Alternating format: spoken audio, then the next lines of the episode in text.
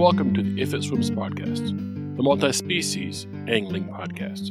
My name is Brett Bolton.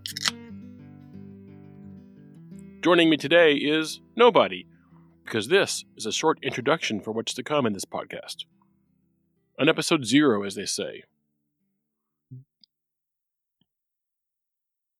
I will be joined each month by co hosts, some with more frequency than others, who are dedicated to spreading the word regarding what we do, which is angling for any species available to us.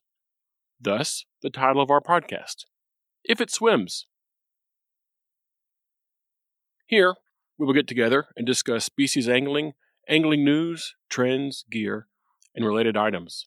There is something special about building the knowledge required to target any species you encounter. Not only does it make us better anglers, but gaining the respect for all species in the water makes us better stewards for the environment. As formal as that sounds, we are not the most serious group of people. Serious anglers? Yes.